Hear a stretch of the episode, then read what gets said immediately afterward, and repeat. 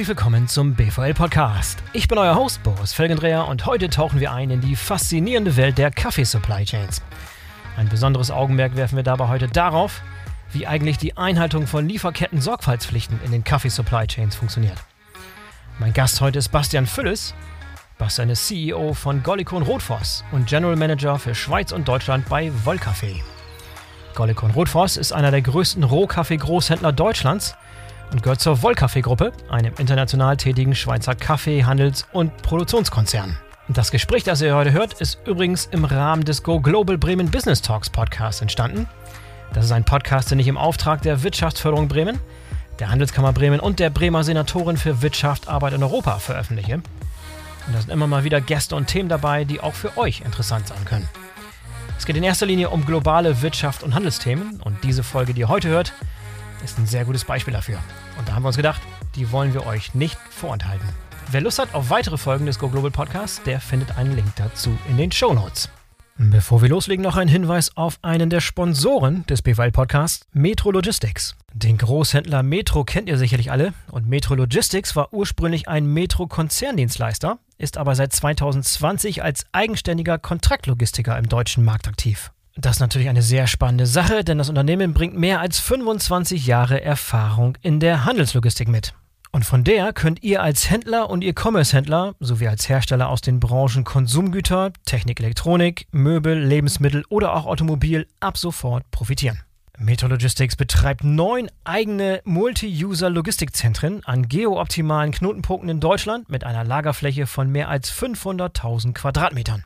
Angeboten werden Leistungen der Lager- und Distributionslogistik inklusive der Lebensmittellogistik mit sieben Temperaturzonen. Darüber hinaus steuert Metro Logistics als 4PL-Dienstleister auch die Beschaffungs- sowie Transportlogistik für verschiedene Handelsunternehmen. Und hinzu kommen attraktive Value-Added Services sowie Beratungsdienstleistungen. Also es lohnt sich auf alle Fälle mal vorbeizuschauen unter www.metro-logistics.de.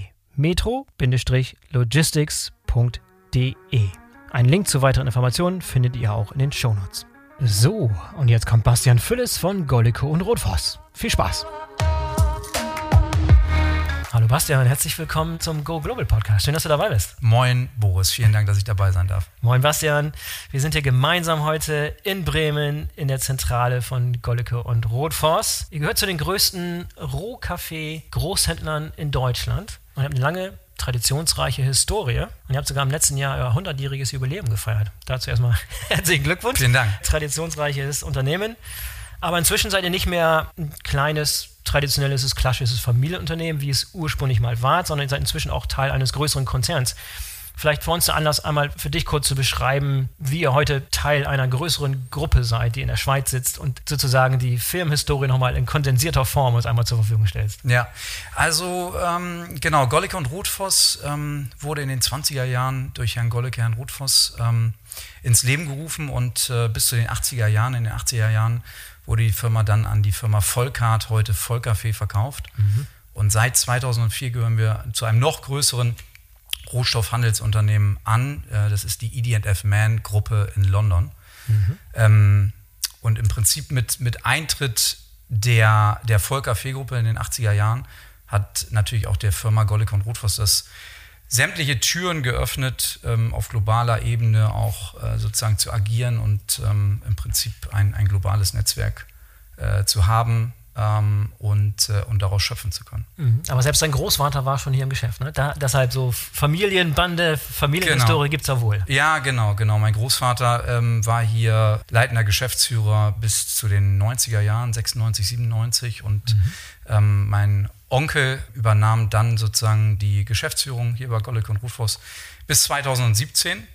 Ähm, bis 2017 ähm, war ich im Prinzip auf der Welt unterwegs, ähm, einige Jahre in Uganda, in Südamerika und eigentlich die Zeit, ähm, bis ich zurückgekommen bin nach Bremen, dann auch in, in der Schweiz im Headquarter in Winterthur, Kanton Zürich und äh, durfte da den Bereich Brasilien betreuen, war da verantwortlich für, für das Handeln mit brasilianischen Cafés auf der Ein- und auch auf der Verkaufsseite, was natürlich unglaublich spannend war, weil Brasilien das größte Kaffeeanbauland der Welt ist mit ca. 30 Prozent der, der Weltproduktion. Ja, du hast gerade erwähnt, du warst viele Jahre im Ausland, hast sozusagen auch das Kaffeegeschäft von der Pike auf gelernt. Das heißt, du hast Zeit in den Ländern verbracht, in denen tatsächlich der Kaffee angebaut und verarbeitet wird. Ja. Was ist so rückblickend davon bei dir hängen geblieben? Wie hat dich diese Zeit im Ausland geprägt, als du wirklich vor Ort da gesehen hast, wie dieser Kaffee angebaut wird?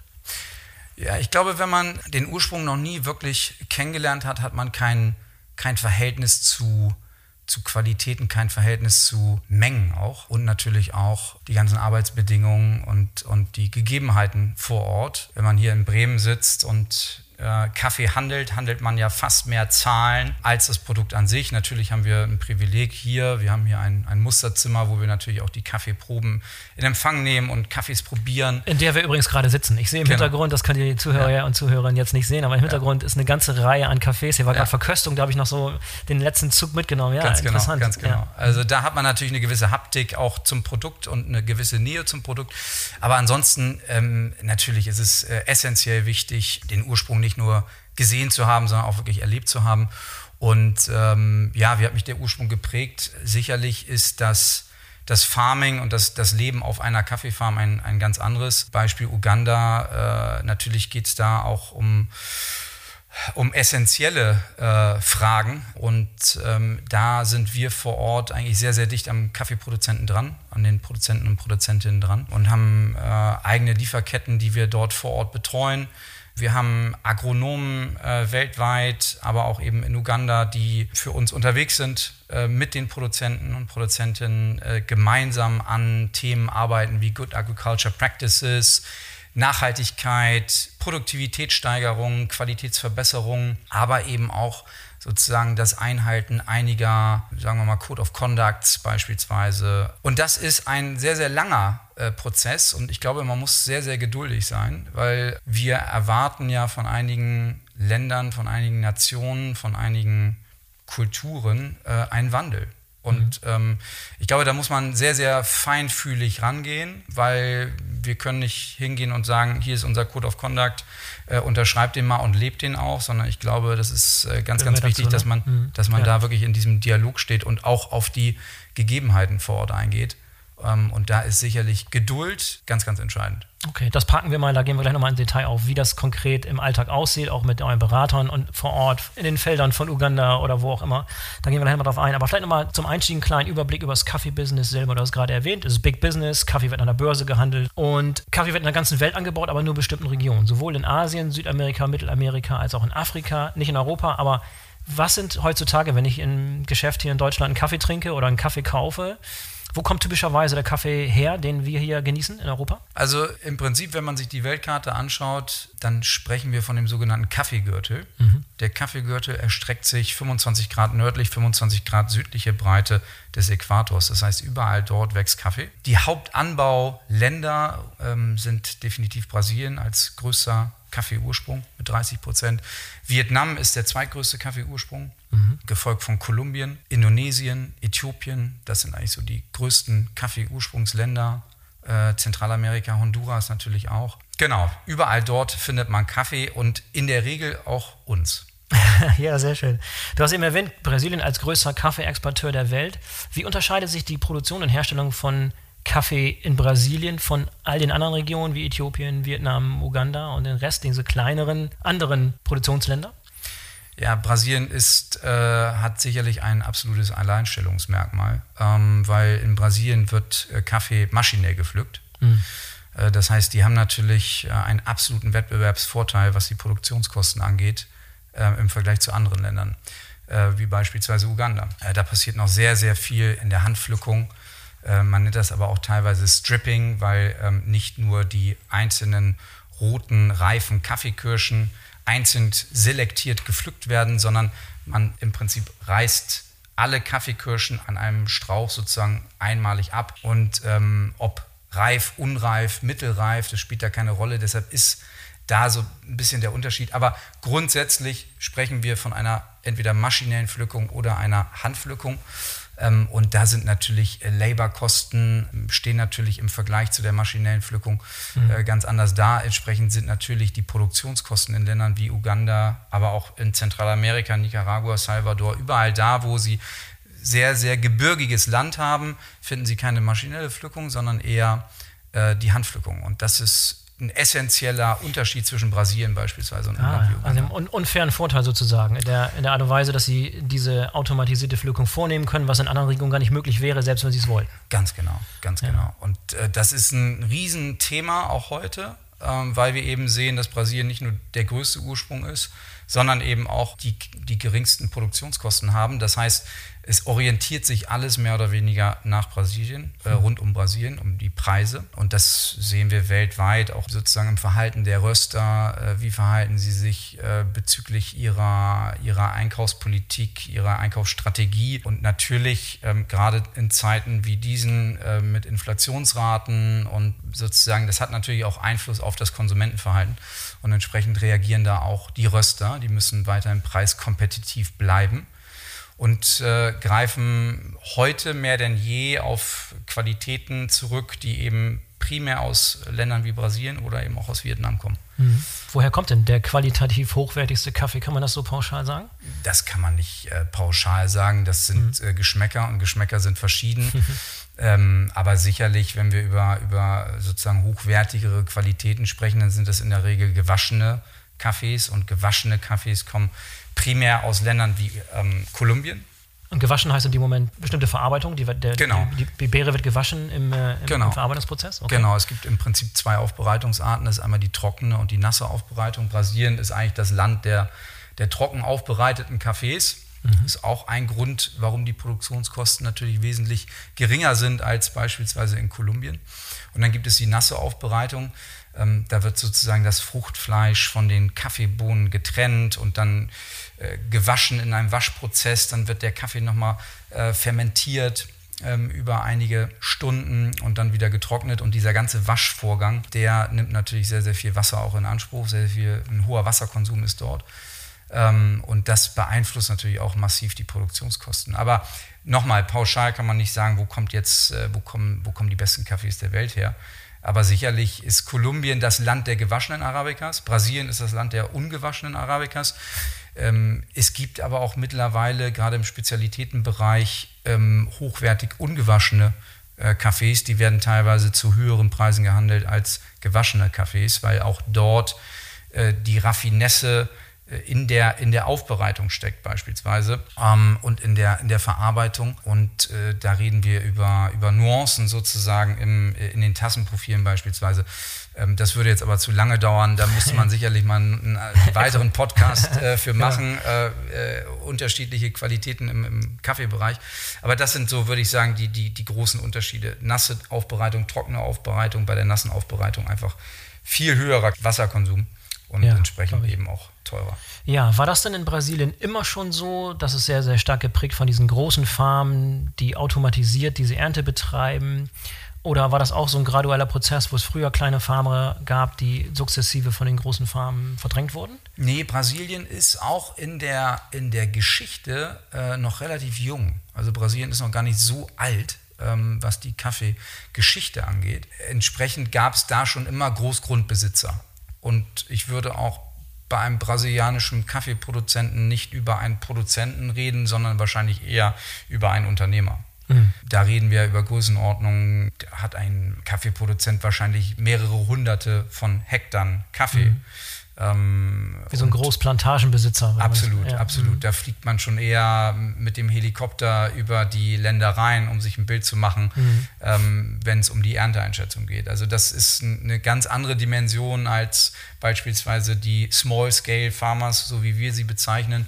Das sind wirklich äh, Kleinbauern, ähm, die auch, wenn wir uns die Weltproduktion anschauen, 90 Prozent der Weltproduktion ausmachen. Also ah, okay. das mhm. sind die, die Small-Scale Farmers und die arbeiten natürlich äh, äh, ganz anders und, ähm, und da ist alles wesentlich kleinteiliger vorzufinden als bei den Großgrundbesitzern in beispielsweise Brasilien. Ja, dann lass uns doch mal exemplarisch so das kleinste Glied dieser Lieferkette, also diese Small-Scale-Farmer, diese Kleinbauern anschauen, vielleicht am Beispiel von Uganda, haben es schon ein paar Mal gefallen. Du warst mhm. auch in Uganda, das ja. war eins der Länder, in denen du Zeit genau. verbracht hast, kennst du also sehr, sehr gut.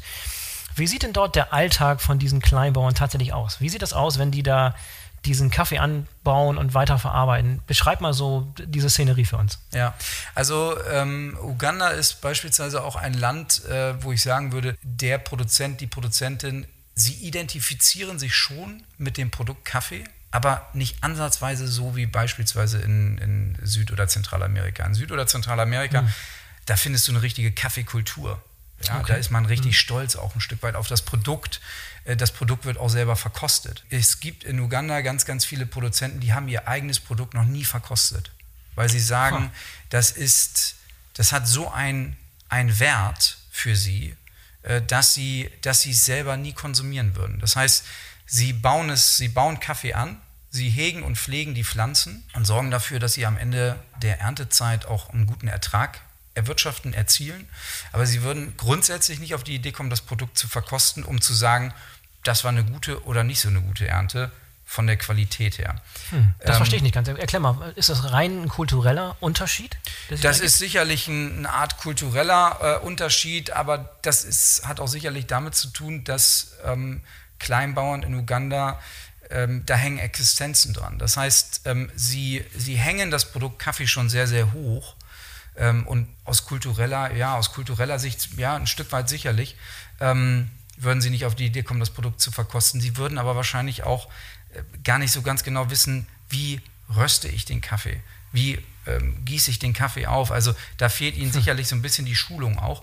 Ähm, das sind Themen, die wir auch angehen in den jeweiligen Ursprungsländern, das Produkt noch näher an den Produzenten heranzuführen. Das klingt immer so blöd, aber am Ende ja, ist es so, weil. Auch überraschend für mich, ne? Also für, für einen Außenstehenden ist das fast absolut. nicht nachzuvollziehen, wie jemand, der wirklich davon lebt, von dieser, von dieser Pflanze, von diesem Produkt, das er mit den eigenen Händen sozusagen pflanzt, anbaut, erntet, da nicht zu verkosten und da nicht irgendwie so zu den nächsten Schritt ja, absolut. Zu, zu, nehmen. Absolut. Zumal man ja sagen muss, ich meine, 330 Tage im Jahr kümmert man sich um diese Pflanze, ja. ähm, äh, dass sie den, den bestmöglichsten Ertrag abwirft äh, um die anderen äh, sozusagen 36 Tage dafür zu sorgen, dass, äh, dass der Kaffee anständig getrocknet wird und die Aufbereitung entsprechend stattfindet. Ähm, nein, absolut. Aber ähm, das ist sicherlich auch eine Art Kulturwandel, der dort stattfinden muss ähm, um einfach auch den Produzenten wirklich nahezubringen, äh, was sie Tolles ähm, begleitet haben auf dem Weg ja. des Reifeprozesses.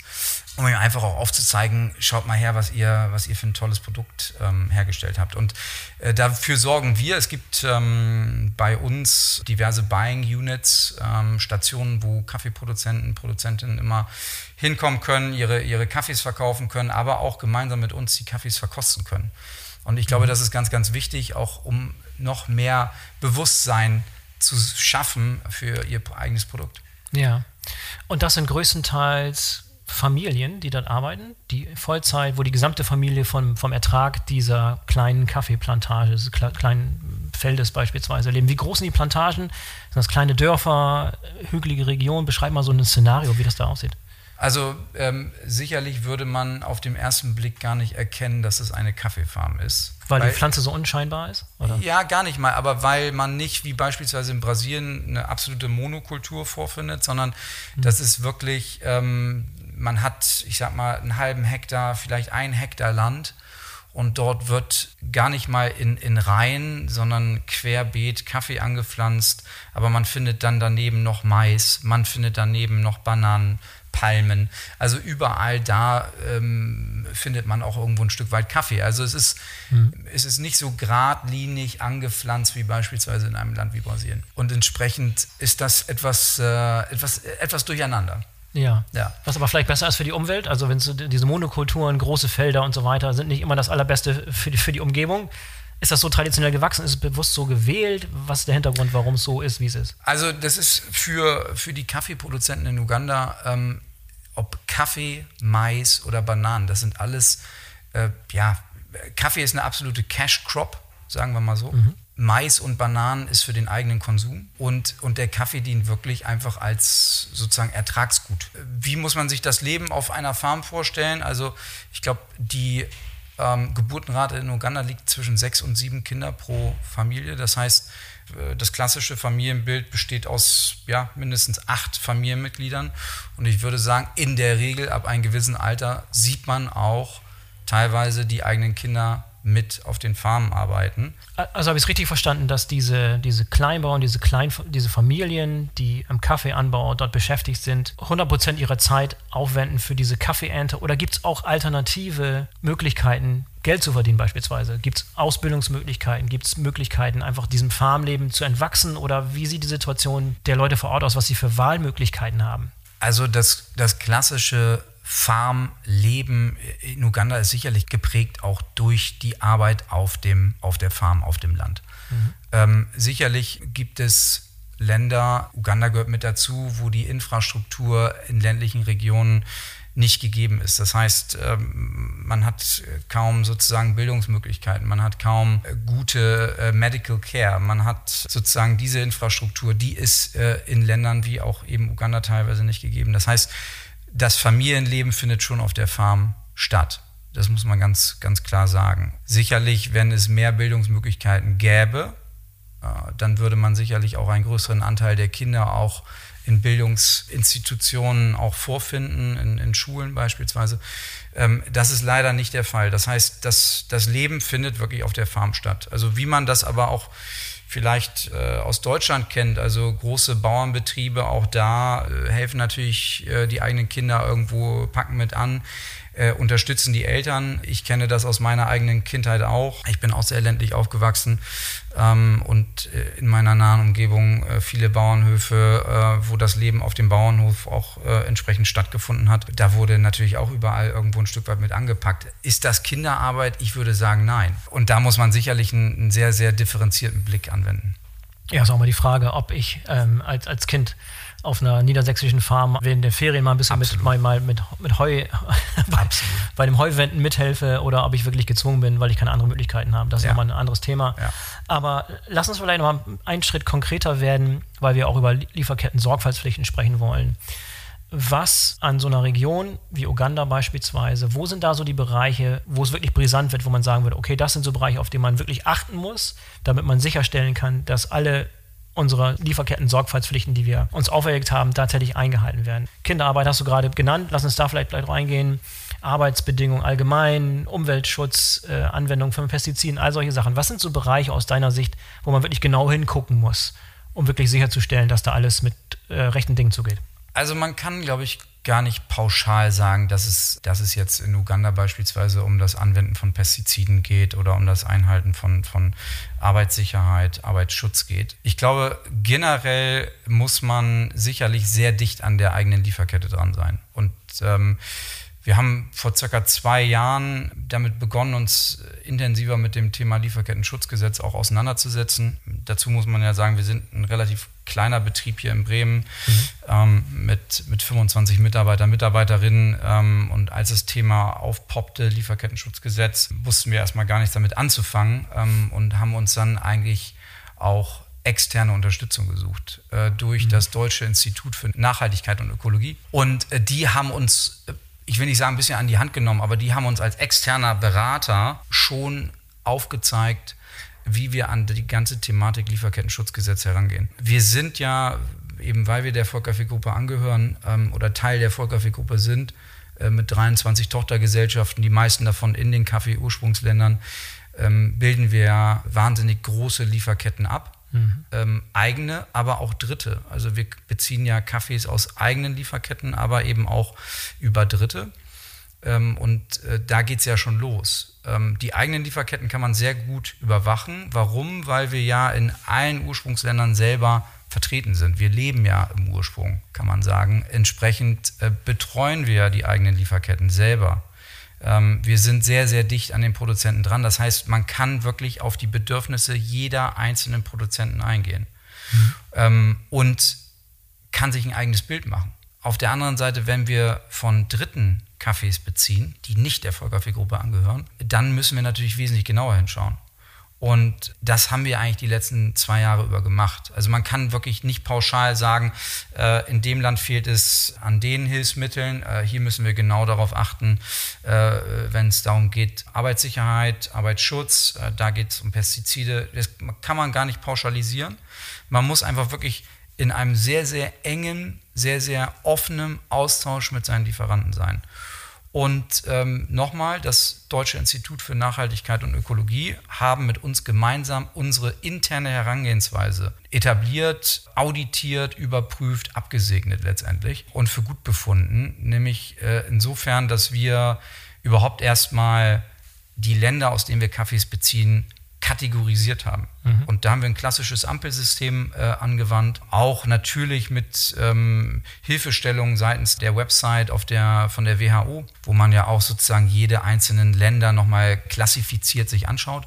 Und, und dann beispielhaft, welche Länder haben da die rote Ampel bekommen? Welche Länder sind die, wo man besonders nochmal darauf achten muss, wo die größte Gefahr besteht, dass die Sorgfaltspflichten missachtet werden könnten? Also wir haben, und das ist wirklich sehr erfreulich, keins der Länder nach den Questionnaires, die wir auch verschickt haben ähm, und nicht nur das Questionnaire oder das ausgefüllte Questionnaire, sondern auch anhand der ganzen Dokumentation, die wir auch äh, zugeschickt bekommen haben von all unseren Lieferanten weltweit, ähm, konnten wir keine derartigen Verstöße feststellen, mhm. ähm, sondern eher, und das war eigentlich das Schöne, sondern eher, ach, das war mir noch gar nicht so be bewusst ähm, ich gehe da jetzt drauf ein und halte euch auf den Laufenden. Und ich glaube, das ist, das ist eigentlich das, das Entscheidendste. Es ist ja, niemand von uns ist sozusagen aufgefordert, seit dem 01.01.2023 das Lieferketten-Schutzgesetz so zu äh, behandeln, als, als wäre es lückenlos.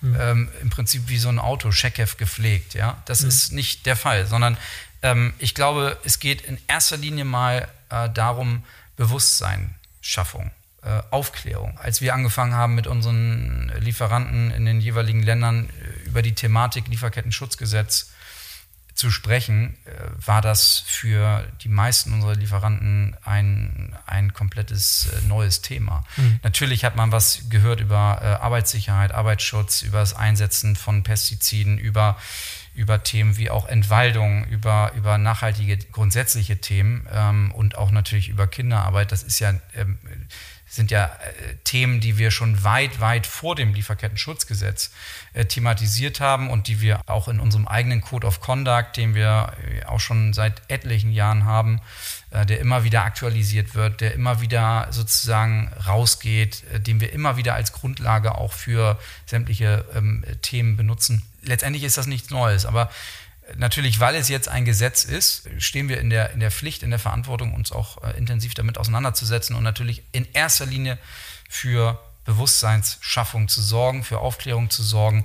Und nochmal, ähm, wir haben eben darüber gesprochen, Thema Uganda, ähm, wenn es um das Probieren der eigenen Kaffees geht, das ist schon Kulturwandel. Und natürlich müssen wir viel Geduld haben, auch mit dem Lieferketten-Schutzgesetz, auch mit, der, mit dem Etablieren von, von neuen Standards. Das ist kein Prozess, wo wir erwarten können, dass das von heute auf morgen stattfindet ja. sondern es ist sicherlich ein langwieriger Prozess, den wir sehr, sehr engmaschig betreuen. Und das bedeutet nicht nur, dass wir regelmäßig Questionnaires verschicken und auf die Dokumentation warten und zufrieden sind, ähm, solange da ein Stempel und eine Unterschrift drauf ist, sondern ähm, zum einen sind wir selber vor Ort, äh, also in Form von unseren Schwestergesellschaften, oder auch wir selber. Wir reisen ja auch relativ viel. Ähm, wir sind in sehr, sehr engem Austausch mit unseren Lieferanten. Wo es natürlich problematisch wird, ist äh, ganz klar, aber das ist sicherlich auch eine Art Grauzone im Lieferketten-Schutzgesetz, ist sozusagen, bis wohin ja. kann ich überhaupt die Lieferkette nachvollziehen? Und äh, Themen wie Rückverfolgbarkeit und Transparenz waren ja schon oder sind Themen im Kaffee, aber auch in vielen anderen Commodities nicht erst seit gestern und nicht erst seitdem die deutsche Politik auf die Idee gekommen ist, ein deutsches Lieferketten-Schutzgesetz zu etablieren oder auch auf europäischer Ebene äh, das anstehende europäische Lieferketten-Schutzgesetz, was ja kommen wird, äh, gibt es ja schon Vertragsentwürfe und ist letztendlich eine Frage der Zeit, wann das kommt. Also wir äh, haben uns schon. Da klass klassisches Beispiel da wäre, dass ihr Kaffee bezieht von Zwischenhändlern, die ja. wiederum Vertragsbeziehungen haben mit diesen Small-Scale-Farmern, von denen wir gerade sprachen. Also im Zweifel habt ihr nicht die direkte Verbindung, auch nicht die Kontrolle oder Transparenz in all das, was bei jedem kleinen Farmer in Uganda oder Äthiopien passiert, sondern im Zweifel die Zwischenhändler, die euch den Kaffee verkaufen. Ganz genau. Das sind diejenigen, die die Questionnaires ausfüllen. Das sind diejenigen, die euch Berichte erstatten sozusagen. Ganz genau. Also ähm, wirklich relativ klassisch. Ich würde mal sagen, eigentlich in allen Fällen findet man äh, Coyotes, äh, Intermediaries, äh, Mittelsleute, wie auch immer man sie ja. nennen möchte. Ähm, und die sind in allen Kaffeeanbauregionen ähm, vertreten. Die haben im Prinzip ein Lagerhaus, äh, die haben eine Waage, die haben auch in der Regel ein äh, Quality Lab und das ist Anlaufstelle vieler Produzenten. Mhm. Und dort werden von 1 Sack bis 100 Sack oder noch mehr äh, Säcke vorbeigebracht. Diese Kaffees werden dann zusammengemischt. Zusammengemischt, ja. natürlich. Und ähm, im, im, Kaffee, ähm, wir kaufen ja nicht nur nach, nach Farbe, nach Aussehen, sondern nach Anzahl der Defekten. Und natürlich auch nach einem ganz, ganz klassischen, qualifizierten Tassenprofil. Ähm, so, also das bedeutet, äh, da, da kommt Pharma X mit einem Sack Kaffee, Pharma Y mit drei Säcken ähm, wenn die ein ähnliches Tastenprofil äh, aufweisen, kommen die zusammen. Dann, dann kommen die zusammen. Ja. Und da verläuft, vermischt sich dann so ein bisschen die Transparenz, mhm. die man sich eigentlich wünscht. Aber das ist dann die Frage, äh, bis wohin wollen bzw. können wir gehen. Es gibt natürlich Länder oder auch Bereiche, wo wir die Transparenz bis zur Farm haben. Mhm. So, um diese Transparenz zu haben, äh, bedarf es aber auch natürlich einer enormen äh, es ist äh, Arbeitsaufwand. Also es ist eine das beschreibt man näher. Welche, welche Länder sind das und was für Arbeitsaufwand wäre das mehr? Brasilien ist, würde ich sagen, relativ einfach, was okay, die, was weil, die, weil große Farmen und weil große ja. Farmen, ganz genau. Mhm. Ähm, äh, in Uganda, also man sagt, weltweit leben ca. 120 Millionen Familien vom Kaffeehandel, vom Kaffeeanbau, ja. mhm. Transport, Handel, mhm. Verarbeitung wenn man sagt, 90 äh, Prozent sind sogenannte Small-Scale Farmers, dann wird es wirklich unglaublich schwer, äh, da diese nötige Rückverfolgbarkeit, Transparenz zu gewährleisten. Es gibt natürlich Möglichkeiten von Mittelsleuten auch diese Informationen zu bekommen. Aber auch da, das sind natürlich, da muss man sehr diszipliniert rangehen. Da muss man sicherlich auch bereit sein, nicht nur einen Mehraufwand zu leisten, sondern sicherlich auch eine Prämie für, zu bezahlen. Und mhm. Äh, das sind Themen, die haben wir im, beispielsweise im Spezialitätensegment. Ähm, aber auch, ich habe gerade gestern mit einem der größten deutschen Röster telefoniert, äh, die auch federführend sind hier in Deutschland, was eine digitale Rückverfolgbarkeit angeht. Mhm. Und ähm, sie tun das nicht nur, um sich präventiv darauf vorzubereiten, was noch alles kommt. Das deutsche Lieferkettenschutzgesetz ist ja gerade mal der Beginn, ja. ähm, der Vorreiter, der Vorläufer für das europäische Lieferkettenschutzgesetz. Ähm, und das ist natürlich das Maß aller Dinge. Ähm, eine, eine Lieferkette nicht nur transparent äh, offen zu legen, sondern sie auch noch digital abbilden zu können. Und wie kann das konkret funktionieren? Gib mal ein Beispiel, wie das aussehen würde in der Zukunft ich denke mal, dass in der Zukunft es einfach die Basis sein wird, wenn man als Rohkaffeehandelsunternehmen wie, wie wir weiterhin Kaffee an die Industrie verkaufen möchte, dann wird, kann ich mir sehr gut vorstellen, äh, auf Sicht eine transparente Lieferkette, eine rückverfolgbare Lieferkette, die die Grundlage sein, um zu sagen, alles klar, ähm, den Kaffee kaufe ich von euch. Und Rückverfolgbarkeit heißt in dem Fall wirklich Feld bis zur Tasse? Das heißt bis zum Kleinbauern oder wo, wo hört da wieder die Transparenz auf? Geht es nur bis zum Zwischenhändler? Ich glaube, man muss das in, in, in, in sozusagen Zwischenschritten sehen. Mhm. Also der erste Schritt ist überhaupt mal zu sagen, okay, ich beziehe Kaffee vom Exporteur XY. Dieser Exporteur hat beispielsweise Einkaufsunits in den folgenden Regionen. Mhm. Das heißt, man zoomt nicht nur auf das Land, auf den Exporteur, sondern man geht jetzt schon in die Region. Mhm. Und das heißt, man kann sozusagen schon sagen, alles klar, also die Kaffees, die ich source, die Kaffees, die ich von dem Exporteur kaufe, kommen in der Regel aus den und den Regionen. Und dann kann man, das sind so diese Zwischenschritte. Und sicherlich kann man immer weitergehen und sagen, alles klar, lass uns doch versuchen, mit euren eigenen Buying Units oder auch mit den äh, Mittelsleuten jetzt in den Dialog zu treten und zu sagen, und wenn ihr jetzt noch akribisch, diszipliniert aufführt, auflistet, von welchen Produzenten ihr kauft und denen vielleicht sogar eine Registrierungsnummer gebt, mhm. dann wären wir vielleicht auch bereit, eine gewisse Prämie zu bezahlen, weil genau das sind die Informationen, die wir brauchen, um diese absolut transparente Rückverfolgbarkeit, diese transparente mhm. Lieferkette auch zu bewerkstelligen. Die Frage ist immer, ist das wirklich zwingend notwendig? Das, das wäre meine nächste Frage, weil wenn es wirklich keine eklatanten großen Missstände in der Kaffeelieferkette tatsächlich gibt, wenn es keine Hinweise darauf gibt, dass große Menschenrechtsverletzungen, Kinderarbeit, gefährliche Arbeitsbedingungen oder Umweltverschmutzung in großem ja. Maße stattfindet, dann kann man sich den Aufwand nicht sparen, aber zumindest müsste man den Fokus woanders hinrichten, wo es noch viel, viel größere Probleme gäbe, oder? Ja, definitiv. Also ähm, sicherlich ist die transparente Lieferkette und die absolute Rückverfolgbarkeit, die totale Rückverfolgbarkeit, äh, am Ende auch wichtiger für Themen wie, ich nenne jetzt mal, ich sage jetzt mal die Entwaldung. Mhm. Das ist sicherlich dann äh, ausschlaggebend dafür, klar bestimmen zu können, Moment mal, der Kaffee kommt aber aus der und der Region und da findet keine Entwaldung statt. Mhm. So, Erklär mal kurz noch mal das Thema Entwaldung, haben wir ein bisschen darüber gesprochen. Also auch Kleinfarmer, diese Small-Scale-Farmer, könnten theoretisch in größerem Maße Entwaldung betreiben oder wer macht diese Entwaldung? Wer macht flächenfrei für Kaffeeanbau in solchen kleinen Regionen, in solchen Regionen, wo Kleinbauern unterwegs sind? Naja, also sicherlich findet Entwaldung äh, in allen Größenordnungen statt. Ähm, schauen wir uns die Entwaldung in Brasilien an, da findet, dort. Mhm. findet dort natürlich die Entwaldung äh, in den Regenwäldern statt. Nur äh, da ist dann die Frage, ähm, ob wir, wenn wir eine Rückverfolgbarkeit im Kaffee haben, ob das zurückzuführen ist auf äh, mehr stattfindende Entwaldung in Kaffeeregionen, das glaube ich eher nicht, mhm. äh, weil es gibt eigentlich äh, keinen Kaffeeanbau in den äh, brasilianischen Regenwäldern, okay. sondern mhm. ähm, eher im, im Flachland. Äh, natürlich findet Entwaldung ähm, auch in Ländern wie Uganda statt. Das kann man nicht, das kann man nicht ganz ausschließen. Und, äh, und da muss man sicherlich auch für Aufklärung äh, und Bewusstseinsschaffung sorgen, äh, ohne Frage. Ja, Jetzt stelle ich mir eine Situation vor, wo ihr als deutsches Unternehmen oder auch als europäisches Unternehmen dort bei den Zwischenhändlern-Aufschlag beispielsweise mit eurer langen Liste an Sorgfaltspflichten ja. und an Checklisten und an Questionnaires, die ausgefüllt werden müssen. Ihr seid nicht die einzigen Käufer, die dort als Akteure auftreten. Es gibt eine ganze Reihe an Käufern aus Ländern, die das mit den Sorgfaltspflichten in den Lieferketten vielleicht nicht ganz genau nehmen, um das mal ein bisschen vorsichtig zu formulieren. Stellt das für euch einen Wettbewerbsnachteil dar?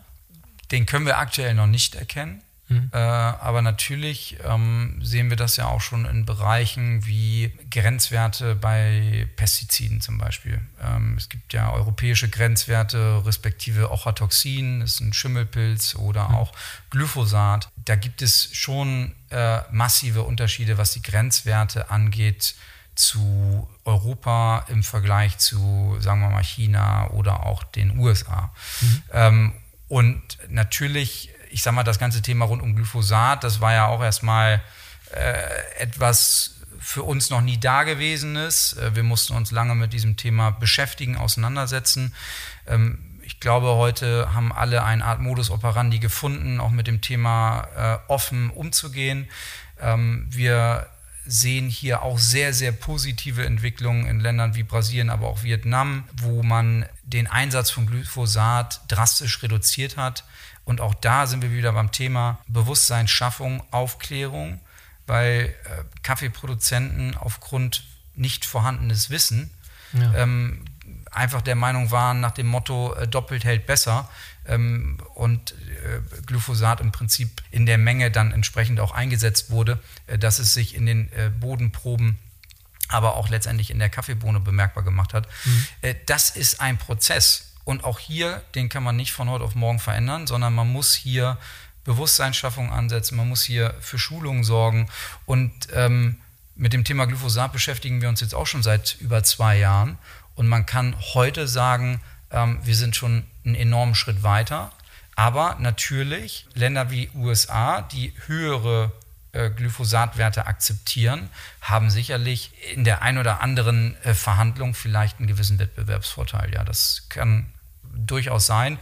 Stellen wir aber so in der Art und Weise noch nicht fest. Und ich glaube, je früher man sich mit dem Thema Lieferketten-Schutzgesetz beschäftigt und mit präventiven Maßnahmen dafür sorgt, dass das sich etabliert und man sozusagen die Lieferanten damit nicht überfordert, sondern wirklich Schritt für Schritt an die Themen rangeht und die Erwartungshaltung eher etwas eingrenzt und sagt, wir machen uns überhaupt erstmal ein Bild und dann gehen wir in den Austausch, in den Dialog mit den jeweiligen Lieferanten, dann wird man, ist man schon mal einen enormen Schritt weiter. Und ich glaube, wenn das nicht nur von einem selber kommt, sondern auch von unseren geschätzten Mitbewerbern ja. ähm, und man da gemeinsam äh, auch über Verbände. Ist der Deutsche Kaffeeverband mit Sitz in Hamburg tut da sehr, sehr vieles schon für, auch für Aufklärung ähm, und versucht sozusagen die, die Stärken in der, in der Industrie zu bündeln.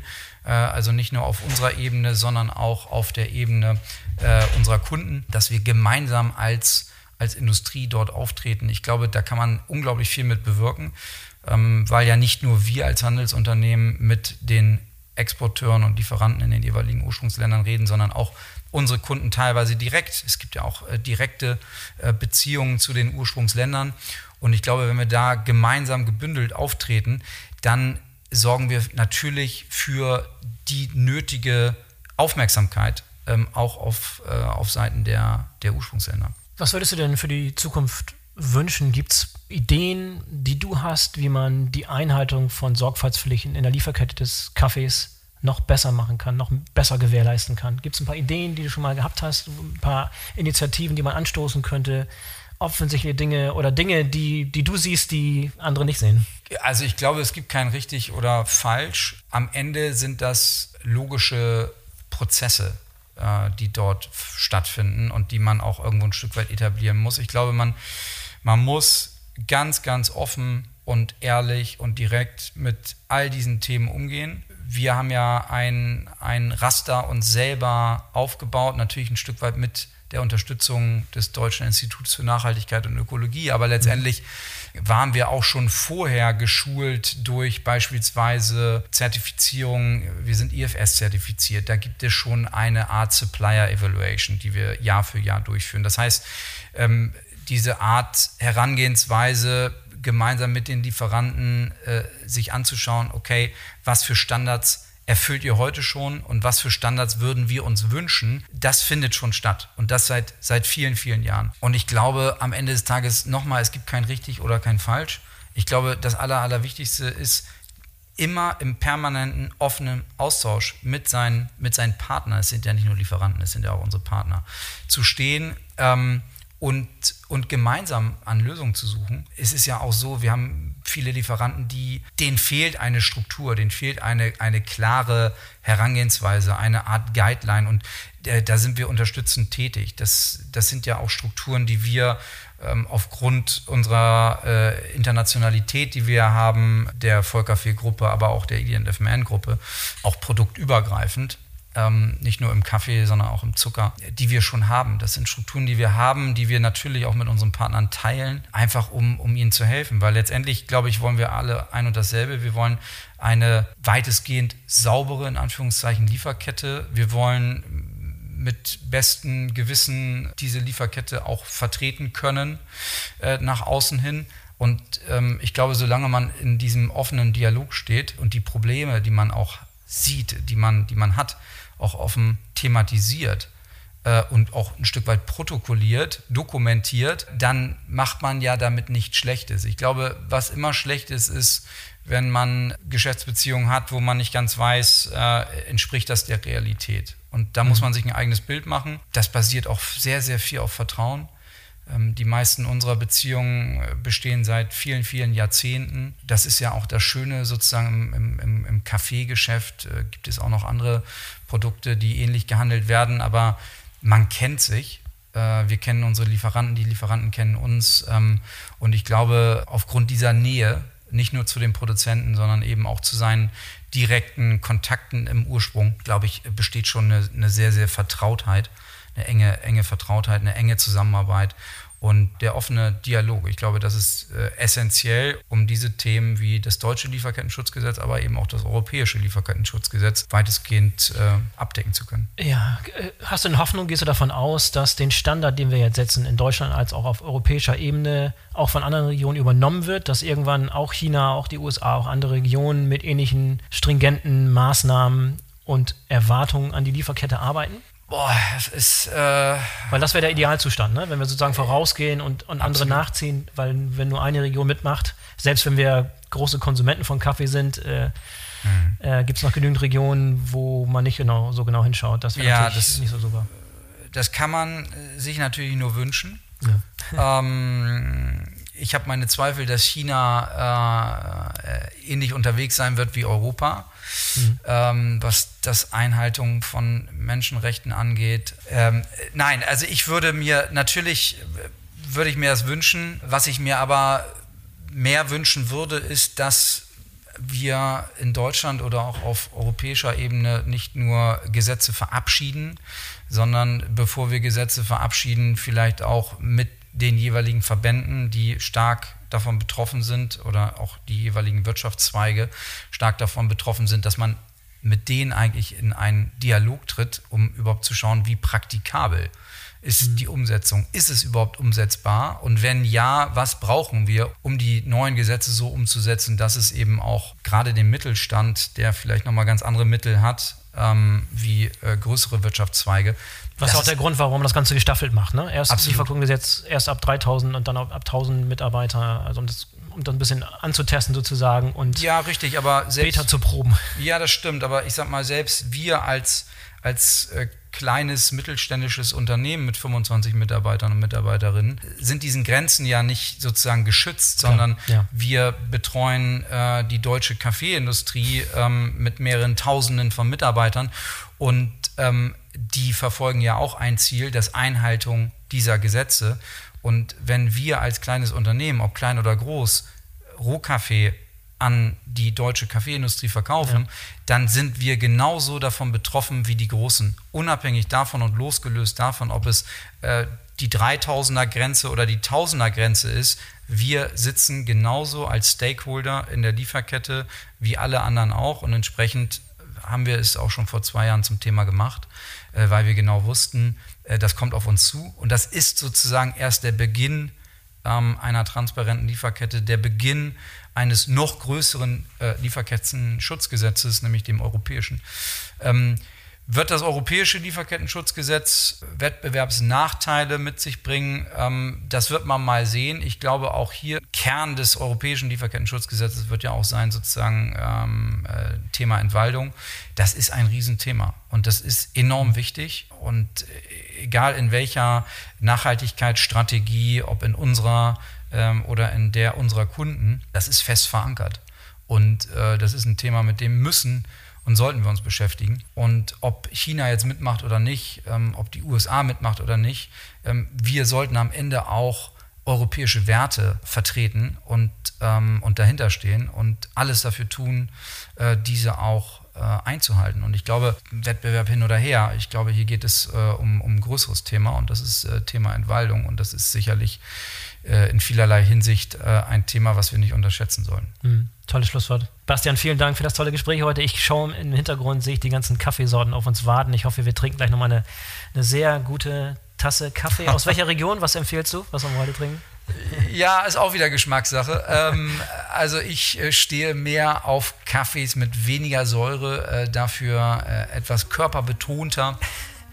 Ähm, also da gibt es auch eine ganze Bandbreite. Ich zeige dir gerne mal ein paar Kaffees und ich bin sehr äh, gespannt. Ja, ich ja, lass dich drauf ein. Alles klar. Vielen Dank, dass du dabei warst. Bis zum nächsten Mal. Boris, vielen Dank. Danke. So, das war der BWL-Podcast zum Thema Kaffee Supply Chains mit Sebastian Fülles. Wer Lust hat auf weitere Folgen des Go Global Bremen Business Talks Podcast, der findet einen Link dazu in den Show Notes. Für heute sage ich Tschüss und auf Wiederhören. Bis zum nächsten Mal. Euer Boris Felgendreher.